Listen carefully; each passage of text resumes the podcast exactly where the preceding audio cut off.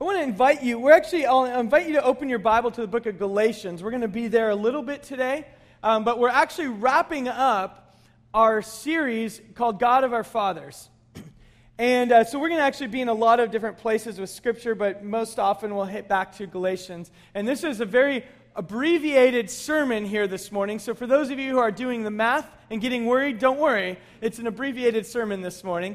And uh, we are doing something where we're wrapping up what we said this series called God of Our Fathers, where we've been studying through the book of Genesis, some of the stories about the patriarchs Abraham, Isaac, Jacob, Joseph. And, but here's the great thing about it is this is also the first day of what's called the season of Advent. Advent is a season that it, it, literally means the coming, and it's where we take, and it's a tradition that's been going on for about four or five hundred years, where Christians pause to reflect on the coming, what it meant that Jesus came to be with us, to be here now.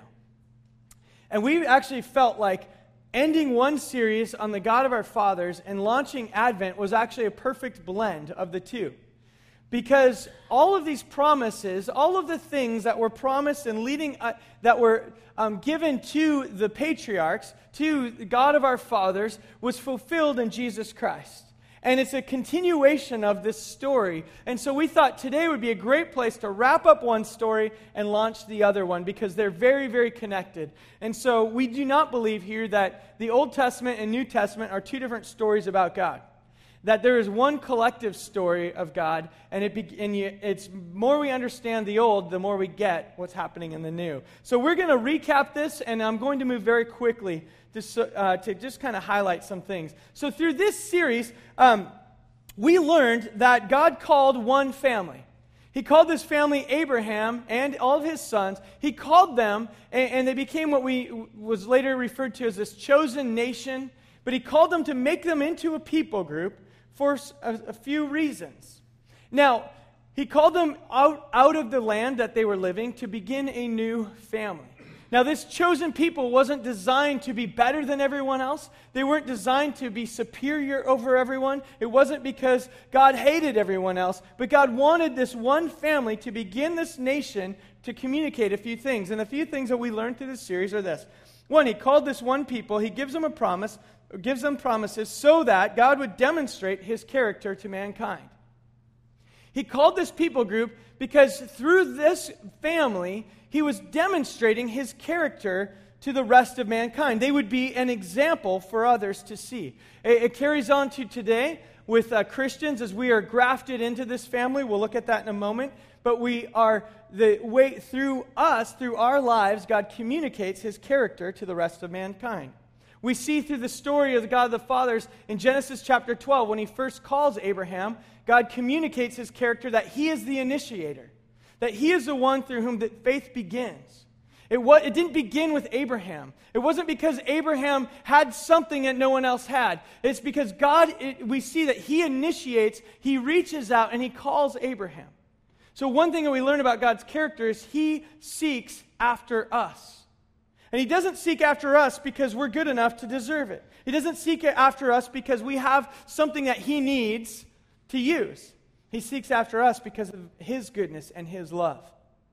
He seeks after you and after me. He might have sought after you by allowing you to be born into a family of people who already had a legacy of faith. God reached out and initiated to you. It might be that he reached out to you through a coworker. Could have been through a, a parent, through a child through a neighbor, maybe even through watching a TV show or listening to a song on the radio. But God has His way of being an initiator of relationships. He reaches out and, and, and meets us where we're at when we're in most need. Sometimes we don't, we're not searching. And even some of you might say, Well, I was searching for God. Well, He allowed you to somehow find, find Him through whatever means. It might even been through your AA group, your NA group through a difficult time you went through and you met someone who walked with you in that journey. But God initiates, and we learn that through this story. What about his character do we also see? We see that it's his goodness to save. We find that in Genesis chapter 15. When God enacts this covenant uh, with Abraham, and it's a one way covenant, it is his goodness poured out on Abraham. And in Genesis chapter 15, verse 6, it says that Abraham believed God and it was credited to him as righteousness. It didn't say that Abraham accomplished a certain amount of, of good things. It didn't say that Abraham made himself good enough. It didn't even say Abraham had strong enough faith. It's he had faith in God and who he was. And that was given to him as righteousness. And so we learn here as God communicates his character to the rest of mankind, he shows us that he's an initiator. He also shows us that it's his goodness that saves us. It's not yours. That's the story from the beginning. It always start, begins with God, and it's based on His goodness. Again, it is not the strength of your faith that saves you, it is the strength of the person in whom you place your faith. And so we place our faith in God and His goodness to save. And He communicates that through this one family. The other thing that we see is He communicates His faithfulness. In that same chapter, in Genesis chapter 15, He initiates this covenant, and it's, as I said, it's a one way. God says, I promise that I will deliver on my promises to you. I will be faithful, even if you are unfaithful. And as we read the rest of the stories, and, and as we've gone through them the last 10 weeks, we've seen that God chose a family that wasn't perfect. I am so glad that they were not perfect. Because if they were perfect, that would be a lot to live up to.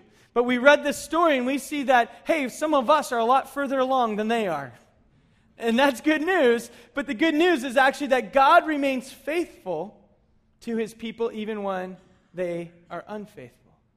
And he communicates that character through these stories. As we read them, we reflect on them, we can ask the question wow, it seems like God doesn't give up on his people, even when they seem to be going astray, even when they seem to be making stupid decisions, even when they fail to believe in his goodness and his provision and who he is, he remains faithful. So, one of the reasons that God calls, calls one family, one people, one nation is to communicate his character to the rest of mankind. He does that through this family. The other thing that we see here is he, he calls one family so that mankind could demonstrate God's character to one another. So he calls this people, and later he actually will give them a law to follow. In Genesis chapter 17, he actually gives them this, this covenant of circumcision. And he says, I want you to do this because it, it, identifies you as my family. And now, as you interact with the rest of mankind, you're demonstrating my character to them. The way you interact with one another, the way you learn from me, and you become people of justice. You become people of compassion. You become people of love, of mercy, and of grace. You now, as you learn my ways, you demonstrate my ways to the rest of mankind. And now, as people look at us today as Christians, they should see the character of God the way we, because we are the ones communicating his character to the rest of mankind. We are his family representatives. This last weekend, it was fun on, on Thanksgiving uh, morning. Uh, has held its uh, second annual, I think, turkey trot, and it was to raise money for the CRC, which is one of our partners. So, uh, my wife and I and one of our kids, we decided to run in it. I did that, I, I assure you, it's because it was to raise money for CRC, not because of my joy of pain. And, and so I, I, had no desire, and I know it's only 5K. Those of you who are runners are like, well, that's, you know, that's called warming up. Um, I am not a runner, and there's never a reason to run five kilometers. If someone's chasing me that far, I'm going to give up after four. But anyway, I, I did it for the people. And, and, so, but it was fun on Thanksgiving morning to be out there. And it, another value is, you know, we want to be a church that loves our city. And so just to be there, it was fun to see some of you out there running as well. And people I coach with, and there were some people I play basketball with. And it, it, I think 3,000 people got to run in this thing. But um, when we were there, they also had this costume contest, and I, I saw like a whole family. They were dressed as the Thanksgiving feast. There was like, the dad was a giant you know, turkey, and, and, he had like Native um, Americans, and there was pilgrims, and there was, you know, like someone had a turkey on his head. And, and so their whole family ran, and as they were running, you could see that, that when I looked at them, I thought, okay, when you see one of them, you knew that they were part of that family and it represented each other. And so there's all those costumes. In fact, at one point I was running and I realized my family, we weren't dressed up as anything, but I know that for us, I just wanted to represent that um, we at least were not the last place family. That was. that's kind of all it. And so when we got our scores in, my wife was like reading off where we finished. I'm like, well, what place did you finish? And I don't care how many people are in front of you. I want to know how many people were behind you. That's all. That's all I really wanted to know. Because the other ones I assumed were all Olympic athletes. And, and so. And even at one point, I was, run, I was close to the finish line, and there was a guy dressed as an angel in front of me. And, and I literally was doing like a sermon illustration, like, it's so funny. I'm going to have a guy dressed like an angel who will, who will beat me in this race. And then, then I got thinking, like, I can't have a guy dressed as an angel beat me. So, so I sprinted the last, you know, 50 feet just to finish in front of him because I couldn't come and face you and say someone dressed like an angel beat me. The guy dressed like a banana beat me, but not the angel. So but as I looked out at these, this, these families who were dressed as this whole thing and running, when I would see them scattered throughout the race, I knew that they were together. And, and when we think of what it means to be the family of God scattered throughout the earth, it should be that as people see our lives, they say, Oh, I think they belong to that gathering of people called Christians. I think they belong to that God with whom they're representing, for whom they're representing. And, and that's the point of calling a family and saying, learn my ways, represent my ways. The third thing that why he calls one family, we see, uh, he says this in Genesis chapter 12, verse 3. It's so that all the families of the earth will be blessed. They can receive the ultimate blessing. And that ultimate blessing is the forgiveness that comes through Jesus Christ. So by calling one family, he called this nation because he needed a nation that he would br- one day ultimately bring the ultimate answer, and that is Jesus Christ, the Messiah.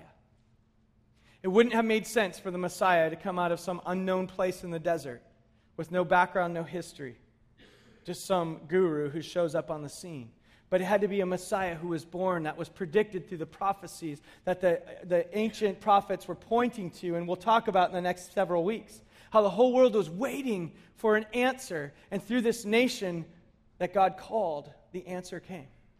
It's in Jesus Christ. In Galatians chapter 3, I invite you to even this week read through all of Galatians, but Galatians chapter 3 kind of tells a story. But beginning in verse 6, it says this Even as Abraham believed God, it was credited to him as righteousness. Therefore, be sure that it is those who are of faith who are sons of Abraham. The scriptures foreseen that God would justify the Gentiles, this means the non Jews, by faith he preached the gospel beforehand to Abraham, saying, All the nations will be blessed in you.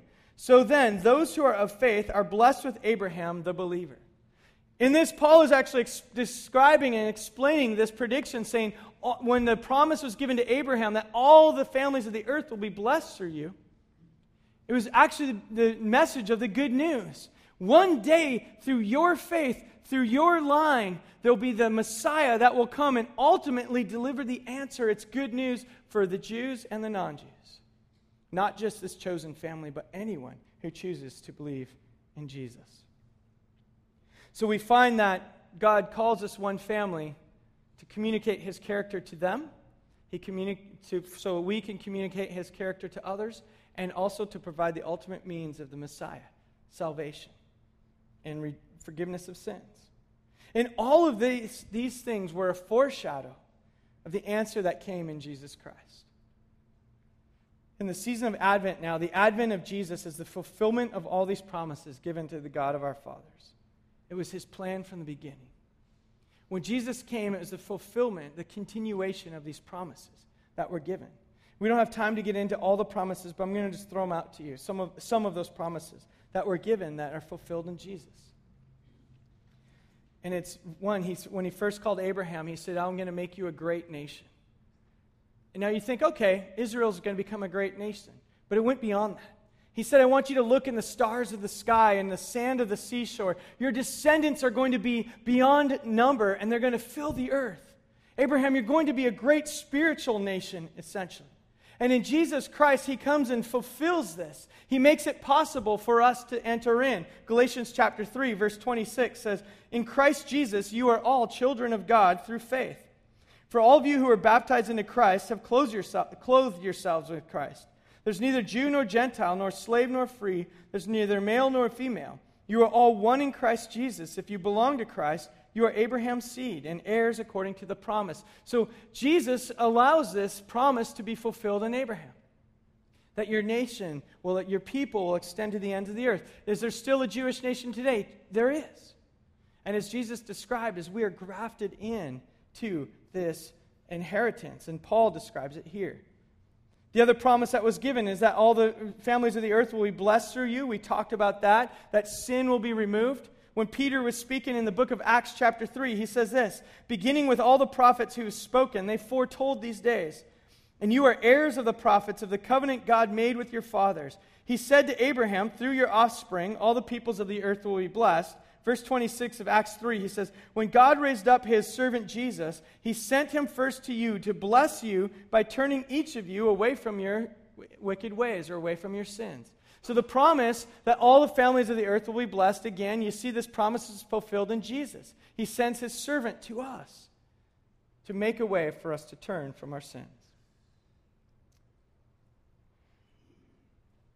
As we look at these promises here. Uh, th- there's another promise. There's, uh, we can't get into all of them. There's a promise of when he talks about, I'll, I'll, bless you, those who curse you, I'll curse, those who bless you, I'll bless, is actually an ancient Near Eastern way of saying that I will be your God and I will be faithful to you. I will walk with you. I will not leave you or depart you. Jesus tells us when he comes that he comes and he'll leave the Spirit of God to walk with us, the Holy Spirit. He leaves us a helper who will never leave us or forsake us and nothing can snatch us out of God's hands. He says that I will, um, when he, he gives this promise to Abraham, he says, I'll provide an eternal inheritance for you. This eternal inheritance is essentially, uh, he was talking about land, and then eternally was talking about an eternal home of heaven, of a place for you to dwell, again, fulfilled in Jesus Christ. So as we look back on the God of the fathers, we're reminded that all of these promises, all of these things that we've been talking about for 10 weeks, were leading up to the Jesus Christ coming. And now, as we enter a season of Advent that we're going to launch here this morning, we want to take this season to remember that this is a story from the beginning, that it's because God loves his creation, because God loves his people because God loves the people that you interact with every day. Because God loves you and He loves me. He loves your family, even those that have gone astray. He loves your coworkers, even the ones that are very difficult for you to love. he loves your neighbors, and He cares about them. And He has had a plan from the beginning to say, I am going to make a way to restore relationship with all people. And it came in Jesus Christ. I'm going to invite uh, Paige back up, and we're going to end our time here. As I said, this morning was a very brief recap because we want to launch into a season. When we go into the season of Advent, which the coming of Jesus, we're going to be talking about what does it mean that he's here now, and we'll actually go a little deeper on some of these promises. But our prayer for you this year is that Advent is not simply a time where we just go through the motions, where we count down how many days we have left to shop and buy some new gifts. It's not just a season where we think, oh, I have to make, I have to be perfect for everybody. I have to somehow make the, the great experience for everyone, and we try to step in and then be the Savior. But we want the season of Advent when we step back and say, Jesus, what does it mean that you came and you were here now? What does it mean that you are the ultimate answer to all of the longings in my heart and all the longings in the hearts of my kids and my, my family members, my coworkers. What does that mean? And so we're going to use this time to reflect on his goodness and on his faithfulness to us from all time. And launch into a season where we just say, God, what an amazing thing that you came. And what it must have been like as he interacted with these people from the very beginning to where he said, I got to go down there. I have to go and make a way. So we're going to we're going to end. We have a song here and we're actually going to light our very first advent candle in just a moment as to launch this season of hope and reflection for what it means that Jesus came here. So let's start off by just uh, sing part of a song here and just prepare our hearts. Let me pray. God, we thank you so much again. That during this season, Lord, that you, uh, it's about you coming. And even in the beginning, as you reached out to our forefathers, Lord, it was about you coming. It was about you reaching out and meeting them in the time of their weakness. And so, Lord, we ask that now that you would meet us here in this place. And let this season of Advent be one where we reflect on the great love you must have for us, that you are here now and you walk with us now. And so we give you this time, Lord. In your name.